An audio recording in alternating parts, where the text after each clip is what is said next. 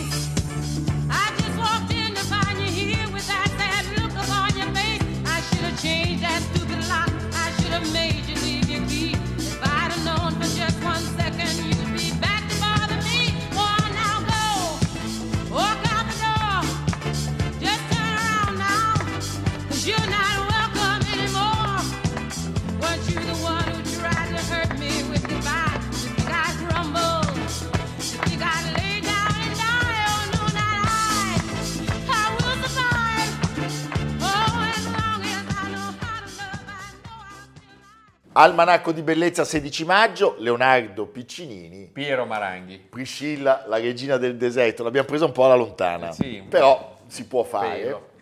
Allora, direi che la battuta eh, che può riassumere il senso di questa puntata è quella che dicono spesso i tassisti a Roma quando raccontano della città e poi alla fine, la battuta che ha anche usato Alberto Sordi, Sì. peraltro, dicono noi agli americani gli diciamo quando voi ancora vi facevate i segni in faccia, noi eravamo già froci. eh? Questo potrebbe essere un po'... perché oggi racconteremo tra le storie romane una storia incredibile che evidentemente poi subisce eh, la, la- la- la mistificazione che si deve, come dire, Beh, da- dare ai perdenti. Sì, sì, la sì. damnazio porta Damnazio. a degli ingigantimenti. Però le stranezze, i capricci e il sangue che, che scorre in questa vicenda eh, meritano di essere raccontati. È noto al mondo come Elio Gabalo. Noi parliamo di Marco Aurelio Antonio Augusto, nato Sesto Vario a Vito Bassiano. Nessuno si è mai sognato di chiamarlo così quando era in vita. No, questo Eh. è per gli amici. Quindi parliamo di, una- di una- di un, di un imperatore La dinastia è quella dei Severi. dei Severi. A me viene in mente eh, Piton di Harry Potter, non so perché. Perché è da Settimio Severo. Eh, Settimio Severo, figlio Caracalla, Giulia Domna. Giulia Domna, la sorella di Giulia Domna, è la nonna di eh, Elio Gabalo. È un, Era la cognata di Caracalla. è un gruppo di donne cattivissime e pronte a tutto. Cattive come la fame. Noi oggi ne parliamo perché preciso preciso, forse ci ha dato anche di sapere l'ora, Il 16 maggio del 218 d.C., lui viene proclamato a imperatore. 15 anni, A 15 anni, non- muore a 19. Ecco, ecco di diciamo, du- du- dura minga. È un istante, È- colibrì. E muore trucidato brutalmente. Allora, la sua storia è quella di un eh, ragazzo nato a Roma nel 203, i suoi genitori sono di È un origine... ragazzo de Borgata. De Borgata, sono di origine siriana. sì, di Homs. Teneva la Lazio o la Roma, secondo te? Eh, bah, Alla Roma. la Roma. Alla Roma. Sì, Roma perché c'ha la lupa. Sì, non l'Aquila. E l'Aquila. Il padre Marcello è eh, membro dell'ordine equestre e diventerà poi, proprio sotto Caracalla, senatore. Sì, ricordiamo che Caracalla regna per sei anni, muore nel 217 a 31 anni. Andava troppo alle terme. Sì, era cattivo, ma è anche un imperatore molto importante, eh, intanto perché la sua rivoluzione amministrativa è veramente importante, lui dà la cittadinanza a tutti i romani. Tutti. Quindi diventa una sorta di grande Europa unita con un'unica lingua, con un'unica struttura amministrativa, è il massimo, eh, dopo il periodo di Traiano, c'è di nuovo un, un picco per l'estensione degli- dell'impero, lui poi finisce i suoi giorni mentre combatte con i Parti, i Parti erano l'altra superpotenza, i Parti erano sorta di mix Iran-Iraq. Iran-Iraq. Sì. eh? Mamma mia. Sempre lì, il problema è sempre Eh, lì. eh, eh, si torna- comunque la metti. E la storia di questo ragazzo è una storia dalle ascendenze molto importanti, perché abbiamo detto la nonna Giulia Mesa è la cognata di Settimio Severo. Sì, la mamma di Caracalla, l'imperatrice madre, era Giulia Domna. Giulia Domna aveva una sorella. Questa sorella quindi era la zia di Caracalla, la figlia era la cugina di Caracalla, il figlio della cugina di Caracalla è Elio Gabalo. È Elio Gabalo. E poi ha anche un bisnonno importante, perché è un gran sacerdote del dio solare El Gabal, da Sì, cui appunto da una parte c'avevi Elio Gabalo. l'imperatore e dall'altra c'avevi gli antichi miti. Capisci? Eh? quei posti là. Il dio sole. Sì. A Emesa in Siria il nonno esercitava un notevole potere in quella regione. Sì, Elio Gaba, lo ricordiamo, il Gabal che sottospecie di un fallico monolite nero veniva adorato in un tempio. Hai capito? eh? No, è vero perché dicono che c'era il il meteorite. A me viene in mente 2001, la scimmia. orgiastici. Allora, che cosa accade? Nel 217 Caracalla viene assassinato, Sì. probabilmente da un suo pretoriano che lo tradisce, Ma in una circostanza abbastanza curiosa, Beh, che scende da cavallo per fare i bisogni. per fare la cacca. Sì, beh, diciamo, non è tanto un pretoriano, ma è un complotto ordito dal prefetto del pretorio Macrino e da alcuni senatori. Ne prende il posto. Sì. Prima cosa, quando andate a fare la cacca, che siete a cavallo, Sì. guardatevi se c'è lì uno che si chiama Macrino, Sì, state le- attenti. State attenti. Macrino era nato liberto in Mauritania, aveva 53 anni, era deforme nel fisico ed era soprattutto, e questa è una cosa molto importante, era la prima volta che un esponente dell'ordine equestre, quindi non un senatore, Non un senatore. arrivava al vertice dell'impero. Lui cosa fa? Li spedisce tutti a Emesa. Li manda In Siria. la famiglia di Caracalla viene mandata via e tornano nelle loro zone di origine. Senza confiscarne i beni, però Sì. commette un gravissimo errore. Perché erano molto ricchi. Allora, questo ragazzo, dopo aver trascorso la sua giovinezza a Roma, Sì, lui a 14 anni diventa già gran sacerdote del Dio e si immedesima quasi in esso, come raccontavano le cronache, si annullò in estasi mitiche e finì con l'adottare il nome di questo Dio, quindi Elagabalus, Eliogabalo. Elio Gabalo. Il vero artefice di tutta questa congiura è la nonna, La nonna, la Giulia nonna- Mesa. La nonna Giulia Mesa, eh, che ricordiamo è la sorella della madre di Caracalla, Giulia Domna. Lei ha un consigliere, un eunuco, Gannis, Sì. eh? E cosa gli viene Di cui in poi mente? Elio Gabalo si innamora. Certo, a questo Sì. arriviamo. E eh, Gi- Giulia Mesa, diciamo, so- mette in giro la voce che la figlia si sia unita col cugino. Quindi che Caracalla sia il padre di Elio Gabalo. Quindi è pronta a gettare nel disonore la figlia, perché insomma per quell'epoca l'idea che tu eh, fossi adulterina, ma l'impero e il desiderio di riprendere il potere erano eh, più forti di tutto. E quindi si attua un piano, mi piace leggere le pagine di Antonio Spinosa, Giulia Mesa e la figlia Giulia Soemia forzano gli eventi. Nella notte appunto siamo arriviamo a noi, tra il 15 e il 16 maggio del 218, complice il comandante del campo, le due audaci donne si introdussero tra i soldati della legione gallica. La terza gallica, la legge Soemia, quindi la madre di Elio Gabalo, eh, che aveva portato nascostamente con sé il figlio, lo presentò a tutti in abiti di porpora che richiamavano alla mente lo scomparso Caracalla. Per cui questi soldati, oh, è l'imperatore. È arrivato imperatore. Sì. Non è Totti. Soemia si dichiarò adultera. Sono una grandissima. Rivelando che aveva avuto quel giovane giacendo con Caracalla. Bastò questo fatto perché già al mattino successivo le schiere, ormai vittime degli intrighi di palazzo, elevassero a gran voce l'imberbe sacerdote alla suprema dignità di imperatore di Roma. Gli imposero il nome di Marco Aurelio Antonino Pio Felice Augusto, ma lui preferì conservare quello che si era scelto in gloria del Dio al quale si ispirava, Elio Gabalo. Avuta la straordinaria notizia, c'è Macrino. Però. È certo. Macrino raccolse ad Antiochia i suoi pretoriani, capitanati dal prefetto Ulpio Giuliano, che assediò il campo dei ribelli seguaci di Eliogabalo. Ma i pretoriani, entrati in contatto con quei rivoltosi, si unirono festosamente a loro, uccisero Ulpio e ne inviarono la testa a Macrino, che si trovava ancora in Antiochia, non essendosi stranamente per un imperatore romano mai recato né a Roma e neppure in Italia. Un disastro. Quindi era proprio... Allora Macrino si decise a intervenire di persona nello scontro alla guida delle milizie, non senza aver proclamato Augusto e quindi correggente il figlio di Adumeniano. Quindi anche lui c'è tutto un intreccio per contrapporre un altro giovane Elio Gabalo. Mettiamogli un altro, capisci? Nell'intrigo che ne seguì, Macrino fu abbandonato dai legionari e dovette tornarsene a Antiochia. Le truppe di Aliogabalo, che marciavano sulla città, si scontrarono con gli avversari e vinsero la battaglia, benché fossero comandate da un incapace, appunto di nome Gannis, amato dal giovane. Hai Ti immagini questi- pensato a questi ganni- Andiamo ragazzi! Sotto mentite spoglie, Macrino cercò di fuggire con una vecchia carretta dalla Siria. Si diede a una lunga corsa con l'intento di raggiungere finalmente Roma per chiedere il sostegno del Senato e metterlo in guardia contro Elio Gabalo, il falso erede di Caracalla. Ma raggiunto e catturato sul Bosforo, fu riportato indietro tra gli sberleffi dei soldati. Macrino sperava che suo figlio di Adumeniano si fosse messo in salvo presso re dei Parti Artabano.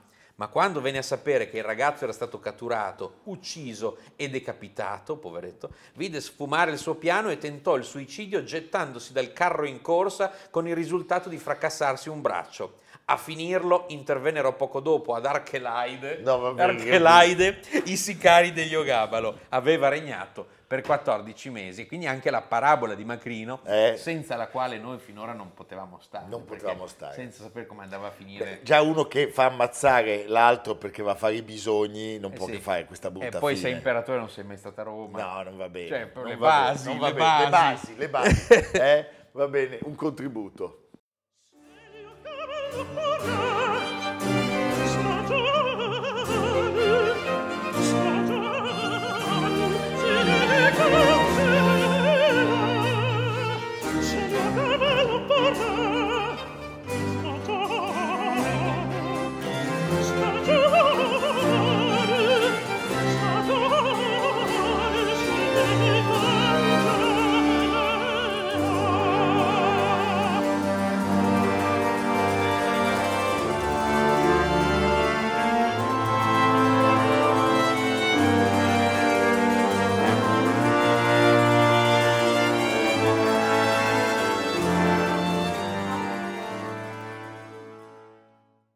Elio Gabalo torna a Roma e la città inizia un nuovo corso. Babilonia. Una Babilonia.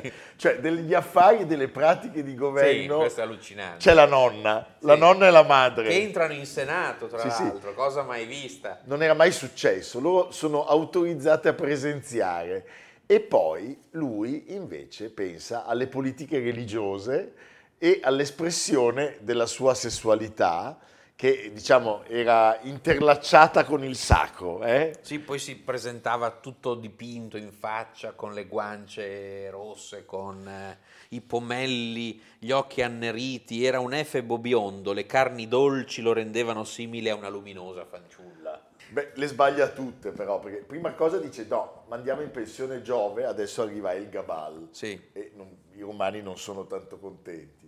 Poi fa erigere sul, sul Palatino questo tempio, L'Ela Gaballium. l'Ela Gaballium, Con per- il monolite. Col monolite, il famoso Ta, monolite. ta, Ta, eh.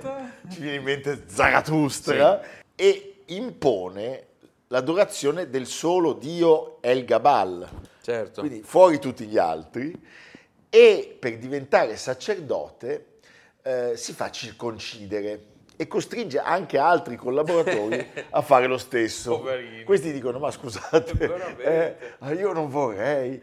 Pare che abbia anche pensato di castrarsi per, per perseguire una sorta di perfezione. Visto il procione è un po' Eh, perplesso. eh, Il procione hai visto che si è coperto subito, eh? ma non ha il coraggio di farlo. La sintesi del suo disprezzo per le tradizioni romane e della sua Personalità libidinosa. sì, è molto libidinoso, trova compimento nella scandalosa. Eh, questa è anche un'altra cosa. Questa è una roba che a quel punto i romani dicono: no, ma non Ma si può. Eh, perché lui sposa una vergine vestale. Allora, nelle sue intenzioni, lui Ma come voleva. si fa? Ma come si fa? Sì, era, era una sorta di, di, diciamo, di, di matrimonio tra il dio e la Vesta che avrebbe generato i bambini simili a degli dei. Ma Beh, insomma, i ragazzi venuti dal Brasile, sembra. il popolo dice no, ma scusate, qui stiamo veramente esagerando. E tra l'altro, pensate, a quel tempo una vergine Certo. vestale che perdeva la Fin propria... dagli inizi, cioè la tradizione romana. Veniva le seppellita le viva. Vestali, le vestali si consacravano a tenere acceso il fuoco sacro ed erano la continuità, la rappresentazione della continuità con l'origine di Roma.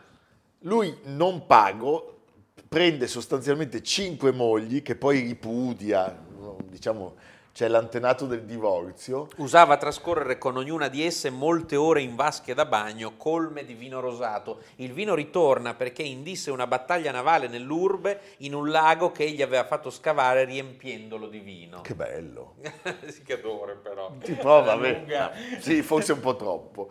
Senti, in realtà poi la sua relazione più stabile è con un uomo, con uno Sì. schiavo biondino di nome Ierocle, eh, che lui chiamava suo marito. L'auriga Ierocle lo tradiva e lui invece di punire il fedifrago si fece prendere a scudisciate. No, insomma, di fronte a tutto questo... C'è un certo punto- sadomasochismo.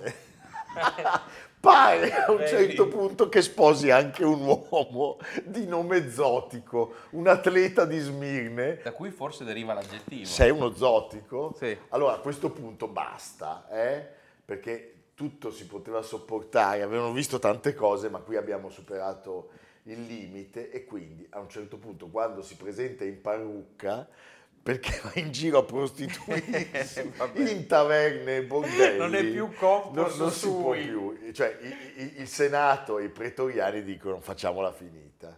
La nonna Che è pronta a cambiare il Certo, giro di valzer. a diventare anche nonno. La nonna aveva due figlie. Una era la mamma di Elio Gabalo. L'altra, L'altra di Alessandro Severo di Alessandro Severo e mette in giro la voce che anche l'altra figlia è stata con, con Caracalla, avete capito? Quindi ce n'è un altro ancora di ragazzo disponibile. E quindi cosa accade? Che Elio Gabalo si accorge Lo porta Elio Gabalo e dice ti va bene questo qua, lo mettiamo a gestire. il cugino. Sì, va bene. Sì. Ma a un certo punto Elio Gabalo si accorge che tutti preferiscono il cugino Sì. e allora cerca di farlo assassinare, ma è troppo tardi. Sì. L'11 marzo del 222, le Idi di marzo, Finisce questo delirio. Elio Gabalo e la madre vengono raggiunti e uccisi, decapitati dai pretoriani. La nonna invece è ancora lì. La nonna secondo me è, è- Nonna la nonna è la ancora, no, no, è ancora qui È ancora adesso. viva. Eh, sta girando. Ogni tanto quando arrivano i cinghiali a Roma c'è anche la nonna, La nonna di- mesa. eh, e parte la damnazio memorie, le sue statue vengono distrutte, il nome viene cancellato da tutti i documenti ed è vietato piangerlo pubblicamente. Però per fortuna ci sono rimaste le opere di Artaud, il Super Elio Gabalo di Arbasino, pubblicato da Feltrinelli. L'Elio Gabalo e di poi- Cavalli. E poi da Adelphi. E poi c'è la super opera rock che vi offriamo con, eh, tra gli altri, Claudio Lolli, Lucio Dalla, Ron. eh? Sì. Il procione, secondo me, è interessato a questa storia. Gli piacciono le cose un po' dissolute. Sì, lui è un po' dissoluto. Sì. eh? L'ho visto fumare Sì. durante questo racconto. Prego la regia. La lotteria degli zingari indicò Elio Gabalo come nuovo imperatore. Lo festeggiarono giù al mercato al suono di mazurche e pianole. E da quel momento le sorti del paese furono affidate alle carte e all'astronomia. Le bancarelle del porto vendevano menta e formule di magia.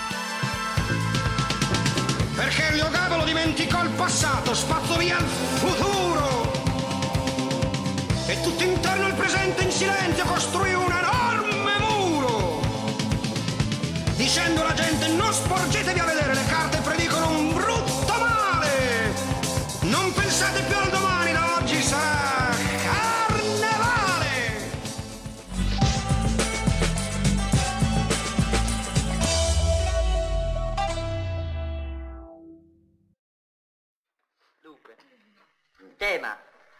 Descrivete la figura di vostro padre, il suo lavoro, le sue abitudini, le sue aspirazioni. Svolgimento. Mio padre non è proprio quello che si dice un bell'uomo. Come sarebbe? Mi ricordo che una volta che lui litigò in autobus, uno lo chiamò scucchione. Dico, ma- Il lavoro di mio padre è stare molto fuori di casa e poi ritornare con stoppe, orologi, ombrelli e pure copertoni. Mio padre, No, non- prima di uscire dal portone, Sì, guarda sempre chi c'è per strada e ogni tanto telefona che vuole la biancheria. La domenica... Un momento! Ma papà, che fai? Lo strappo. Non mi piace. I temi bisogna scrivere di fantasia. Capisci? Inventare delle cose sentimentali, graziose, carine. Non scrivere delle cose che succedono nella vita. Che, che, che, c'entra la vita? Ma il maestro ci ha detto che dobbiamo essere sinceri. Eh beh, sin- sinceri di animo. Questo conta. Non scrivere stupidaggi. Pochi giorni fa abbiamo parlato di lui, di questo gigante della storia del nostro cinema, Che ricorre all'almanacco che spesso. ricorre all'almanacco perché spesso perché è un titano, ci offre veramente È un'infinità l'inventore di della commedia all'italiana, si può dire. L'abbiamo citato parlando di Nanni Moretti, la loro litigata è rimasta storica e Monicelli non l'ha mai perdonato, mai, quando si sono incrociati anni dopo. Noi abbiamo, con gli stivaletti. con gli stivaletti. Noi abbiamo pensato che la citazione del produttore francese nel film possa essere un atto di scusa, ma è una nostra... Mathieu eh, Amalric. eh, possa essere un atto di scusa di, di- di Moretti nei confronti di Monicelli. Certamente era stato molto antipatico in quell'occasione quando l'aveva così dileggiato, aveva, aveva dileggiato Beh. il suo grande cinema, però doveva farsi... Era l'arroganza era della l'arroganza. gioventù, sì. È un grande maestro anche Moretti, intendiamoci. Lui detestava i cinefili, diceva sono la rovina del cinema. Voi avete visto un passaggio di Guardia ai ladri, meraviglioso, film del 1951 eh, con eh, due attori in, in forma smagliata. Totò che fa Esposito e Aldo Fabrizi. e Aldo Fabrizi, ma di che cosa stiamo parlando? Lui è regista, Monicelli insieme a Steno. Papà dei Vanzina. Certo, Stefano Vanzina in arte Steno. Eh, Monicelli era un falso burbero, un falso cattivo, era anche un falso toscano, perché in realtà Era lui era nato a Roma da una famiglia originaria di Ostiglia. Sì. Quindi di toscano, diciamo, aveva... Però poco. aveva passato poi del tempo Beh, a certo. Viareggio, si era laureato a Pisa e diceva io sono nato a Viareggio, ma non era vero. Gli piaceva avere il ruolo del cattivo, del, del perfido toscano. Sì, Eh. eh, stupendo. Che, E poi, che- che- che poi con amici miei avrebbe portato alla perfezione. alla perfezione. Anche lì un'eredità perché amici Certo. miei era di Germi che voleva farlo a Bologna che, addirittura. che muore eh, un anno prima dell'uscita del film eh, e il film si apre con la dedica un film di Pietro Germi. Sì, e l'abbiamo raccontato più volte, Certo. certamente Monicelli in questo è grandissimo perché fa un film germiano. Il primo film è germiano, il secondo Amici miei è molto più monicelliano se vogliamo. Beh, lui era nato a Prati, quindi a Roma, appunto, Oggi? oggi nel 1915 da Tommaso, che era un giornalista drammaturgo, e da Maria Carreri, che era una donna di pochi studi, ma molto acuta e molto intelligente. Eh, lui appunto amava dire sono nato a Viareggio, ma non era vero. E che cosa succede? Ha una grandissima passione per il cinema. Sì, lui va al cinema, vede La Folla Di Weidor. di Weidor, vede Giovanna d'Arco del grandissimo Dreyer e eh, tutto questo gli piace da pazzi, come gli piace Von Stroheim. von Stroheim, gli piace Chaplin. Chaplin, gli piace Buster Keaton. E la vocazione a questo punto è pronta per sbocciare e nel 1935 la Duvivier Del grandissimo Julien Duvivier. Eh, gli fa dire un film che mi ha spinto a dire ecco cosa vorrei fare io da grande e quindi è quella la strada. Lui cambia città perché Roma, Viareggio c'è, non c'è nato ma ci va, passa del tempo a Milano e poi appunto a Pisa dove si laurea in storia e filosofia e in questi spostamenti incontra dei futuri colleghi Certo. che diventano amici, penso a Riccardo Freda, penso ad Alberto Lattuada e scrive, scrive le recensioni, quindi va molto al cinema e vuole stare in questo mondo. un po' come Truffaut Un po' come Truffaut, c'è una rivista che si chiama Camminare, Sì. dove lui appunto eh, passa, i cahiers du cinéma eh, de Noantri passa i suoi articoli, muove i primi passi insieme a un cugino, che è un gigante. Alberto Mondadori perché Arnoldo Mondadori aveva sposato la zia. La no? zia, la sorella del padre. E appunto con Alberto, suo cugino Alberto Mondadori, lui lavora a- al- ai ragazzi della Via Pal che viene premiato nel 1935 alla- alla- al Festival di Venezia e poi viene preso come aiuto regista nel film eh, Ballerine di Gustav Makati. Makati chi era? Era un regista ungherese molto quotato all'epoca, adesso si è dimenticato, eh? però a lui piace di più stare con i mestieranti, Genina, Gentilomo. bravissimo. E superato indenne il periodo bellico, Comincia questo momento in cui lavora in coppia con un altro grande, Stefano Vanzina, Steno appunto. e il primo successo arriva con una sceneggiatura. Il film è Aquila Nera, la regia di Freda, che è un campione assoluto di incassi e poi quasi casualmente arriva la regia, ma è una regia importantissima. 1949, Totò cerca casa. Sono i primi anni in cui Totò si afferma come, col nome Totò, che non, prima era Antonio De Curtis. De Curtis. Poi è un momento in cui l'Italia è afflitta dal tema dell'abitazione, l'Italia distrutta dalla guerra. E poi 1951 la prima vera grande interpretazione di Totò in Guardie e Ladri con Aldo Fabrizi, eh, l'Italia della ricostruzione eh, che si arrangia, che si arrangia con mille mezzi e mille, mille stratagemmi. Il pubblico si identificò molto E in questo pensate- film e il successo fu enorme. straordinario e i riconoscimenti, cioè l'Italia, paese sconfitto, paese che era stato fascista, Sì. viene premiata a Cannes con questo Totò, film. Totò vince la Palma d'Oro, devo dire che è anche un film con una squadra pazzesca perché alla sceneggiatura c'erano Flaiano e Vitaliano Sì, Brancati. no, quindi, meraviglioso. ecco, che Tant'è che la cosa- sceneggiatura viene premiata Sì. anch'essa a Cannes. Beh, stupendo. Senti, eh, il sodalizio con, con, eh, Steno si interrompe, eh, sappiamo che c'è un altro Totò, Totò e Carolina, padri e figli, con cui pensate ancora arriva l'orso, l'orso d'argento a Berlino, e poi Poi c'è una doppietta che ha fatto storia, che costituisce un crinale nella storia del cinema italiano, cioè la nascita della cosiddetta commedia all'italiana, quella- quel mix di tragico e di comico insieme, così specifico della nostra cultura cinematografica. Al 58 eh, I soliti ignoti, il 1959 La Grande Guerra.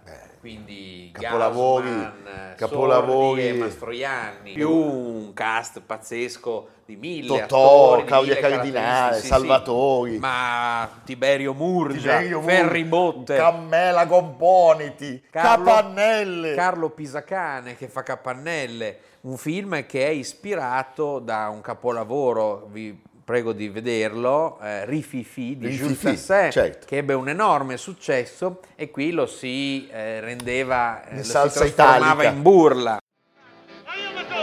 Oh, e mettete il piede da là. E capirai. E che, e che danno? Il soccorso invernale. Andiamo Lungone, lo sai benissimo che danno il lavoro, no? Lavoro, squagliamo, capannelle. Fatemi passare, oh! Io non c'entro, sto di, sto di passaggio!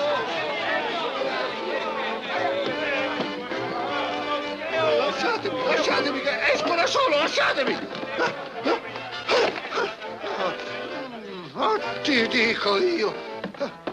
Ma, ma guarda dove sono capitato fra i lavoratori! Anche qui la squadra degli sceneggiatori è di primo ordine perché Age Scarpelli e Suso Cecchi d'Amico. e Suso Cecchi d'Amico. E ancora un altro adorato sceneggiatore è l'uomo della scintilla della Grande Guerra, stiamo parlando di Vincenzoni, Sì. che ancora con Age e Scarpelli firma questo, questo soggetto e questa sceneggiatura che farà arricciare il naso Eh beh. a molti, ricordo primo tra tutti Carlo Emilio Gadda che aveva combattuto nelle trincee e non ci stava a vedere diciamo preso in giro, ecco, forse non erano ancora i tempi. Non erano ancora i tempi, anche perché l'Italia si era attaccata a quella guerra per tutto quello che era successo nella seconda e prima della seconda. E effettivamente il film eh, creò tantissime polemiche, vinse, pensate, ex equo eh, con il generale della Rovere di Rossellini, con eh, uno De splendido De Sica, scritto da Indro Montanelli, il Leone d'Oro a- al Festival del Cinema di Venezia. E in effetti siamo davanti a due opere pazzesche. pazzesche, due mondi che in qualche Mondi modo poi diversi. si rim- diversi ma che si rimbalzano e eh, il successo commerciale della Grande Guerra sarebbe stato un successo incredibile. C'è un film di impegno, 1963, che non ha un, un- un successo dal punto di vista del botteghino, i compagni con Mastroianni, forse per il titolo, si Molto disse amato allora, dai cinefili. molto amato perché sono storie appunto di operai, di scioperi e poco dopo arriva un'altra invenzione incredibile. Lioni e Veltrio su Marciano, siamo l'armata brancale. Leon, Leon. Leon, Leon, Leon, eh? 1966 è uno dei maggiori successi commerciali di tutti i tempi, eh, malgrado ci fosse una grande diffidenza sia del produttore che del distributore e in questo caso lui- Gasman, Catherine Spack, No, ma- Gian Maria Volonté, Enrico Maria Villaggio, Salerno. Salerno, Toffolo anche. Finché si poneva in una ironica e garbata polemica contro eh, la, la visione che aveva Hollywood del Medioevo, no? Delle dame, Certo. le lunghe trecce bionde, Eh? il seno si confonde ignudo in pieno sol. E qui c'è la musica, la marcetta di Carlo Rustichelli e la sigla, la sigla con le bellissime immagini, titoli di testa del grandissimo Lele Luzzati. meraviglioso. E anche lui a far iniziare una carriera brillante. Uno dei titoli più emblematici della carriera di Monica Vitti, la ragazza con la pistola. 1968, meravigliosa Monica Vitti, e poi romanzo popolare del 74, eh, che è il film prima appunto di Amici miei. Beh, Amici miei, eh, lo sappiamo, è, è il film della supercazzola delle zingarate, come se fosse Antani, e è il film dove eh, ci ritroviamo poi tutti, eh, da una parte o dall'altra. Siamo un po' Mascetti, un po' Sassaroli. Ed è il film anche tra l'altro che racconta meglio di qualunque altro il tr- tragico episodio dell'alluvione di Firenze. Verissimo Leonardo.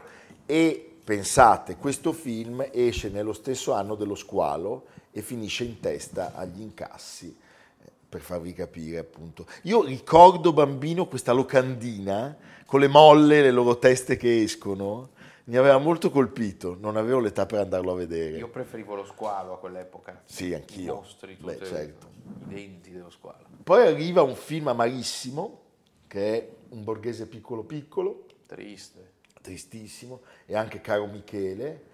Eh, c'è un film che lui adorava, che passa un po' inosservato, Temporale Rosi con Depardieu, un film che lui veramente amava moltissimo, ma che non è, non è passato diciamo, alla storia dal punto di vista certamente eh, commerciale. E poi arriva un altro, un altro film che è un riferimento, ne abbiamo parlato pochi giorni fa, ed è questo. Io non posso essere arrestato che per ordine espresso del cardinal vicario. Sono il marchese Onofrio del Grillo, duca di Bracciano, guardia nobile e cameriere segreto di Sua Santità Pio VII. Miei coglioni, io sono generale comandante francese della piazza di Roma, amico indio di Napoleone, e perciò ti schiaffodente per resistenza alla ronda pontificia. Falsa generalità, nobiltà abusiva, sono cazzi tuoi. In carrera, Allora devo proprio forza, passare camminare, qua a via. A che fai? Oh? Ma che c'entriamo noi? Ma che dai? Io stavo solo a vedere. Silenzio!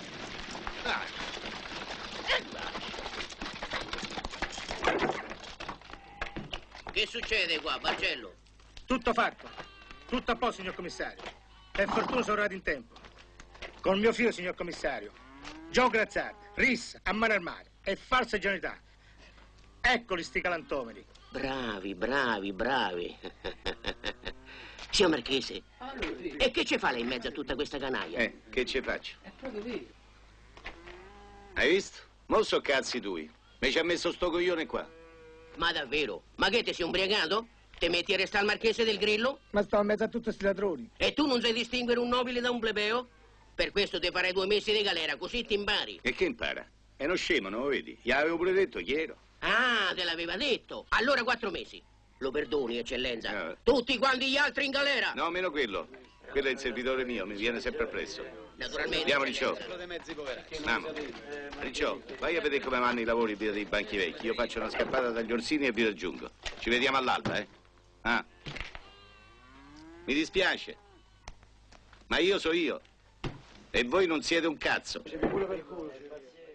Il Marchese del Grillo 1981, Alberto Sordi in forma smagliante. La sua ultima grande apparizione è un film eh, di una fantasia, di un'ironia, di una cultura, eh, un film sublime. Sublime. Ancora il Graffio nel 1986, speriamo che sia femmina, tutto al femminile. Nella vita privata lui ha avuto una moglie, Antonella Salerni, da cui ha avuto Martina e Ottavia, e poi eh, Chiara Rapaccini che eh, dà alla luce nel 1988 Rosa. Ecco, diciamo eh, anche che Monicelli è stato un uomo impegnato politicamente. Prima con il Partito Socialista, poi si è spostato più a sinistra. È andato, diciamo, vicino alle posizioni di rifondazione comunista. Eh, c'è un lungometraggio del 2006 eh, tratto dal romanzo di Mario Tobino, Le rose del deserto. Rose del deserto, eh, che è una storia eh, raccontata durante la seconda guerra mondiale, eh, dove convergono l'amore per la commedia da un lato e l'orrore per la guerra e soprattutto molti ricordi personali. C'è un altro graffio, parenti serpenti. È arrivato Giro Limoni. parenti serpenti e quest'uomo che fino all'ultimo è stato padrone del suo destino, la sera del 29 novembre del 2010 si butta dal quinto piano dell'ospedale a Roma, l'ospedale San Giovanni, dopo aver appreso che una malattia avrebbe Lo avrebbe minato, gravemente compromesso. Sì, la sua indipendenza. E la cosa clamorosa è che il padre aveva fatto la stessa Nel fine. 46 anche il papà di Monicelli aveva fatto la stessa fine. Noi per congedarci da questo titano, ancora una volta, ci godiamo l'arruolamento con Gasman e Sordi. Due più grandi attori. Ma è una cosa... Sordi recita anche quando è fuori campo. Sì, Eh, sì, sì. Boni, Sì. state buoni. Prego la regia. Nino, avverti la mamma.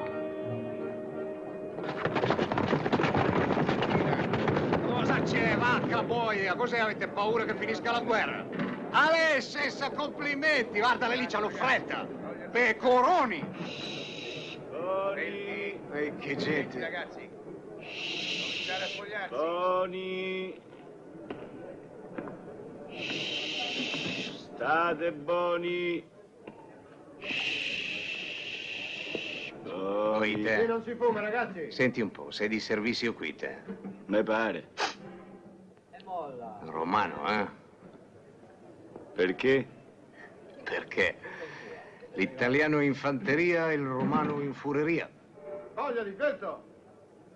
Per la cronaca sto posto non l'ho scelto io. Io uso obbedir tacendo e tacendo morir. Vabbè, vabbè, lascia andare. Comunque, dico, ci potrebbe essere vero qualcuno, con rispetto parlando, che malgrado l'apparenza è contrario, ha la salute minata e non se la sente mica. Allora, vero, un rinvio, poi sdebitandosi, eh, si intende. Sarebbe anche un'opera di umanità. Mo che dovrei dire io? Il romano abile arrollato e il milanese riformato. Vabbè, vabbè, come non detto. Vieni qua, aspetta. Sai che? Che non si dica poi che noi abbiamo l'animo cattivo. Hai detto che sei malato? Eh. Ma voglio vedere che si può fare. Almanacco di bellezza a cura di Piero Maranghi e Leonardo Piccini. con Lucia Simioni, Samantha Chiodini, Silvia Corbetta, Jacopo Ghilardotti, Paolo Faroni, Stefano Puppini. Realizzato da Amerigo Daveri, Domenico Catano, Luigi Consolandi, Simone Manganello, Valentino Puppini. Una produzione classica HD, Sky Canale 136 in collaborazione con Intesa San Paolo.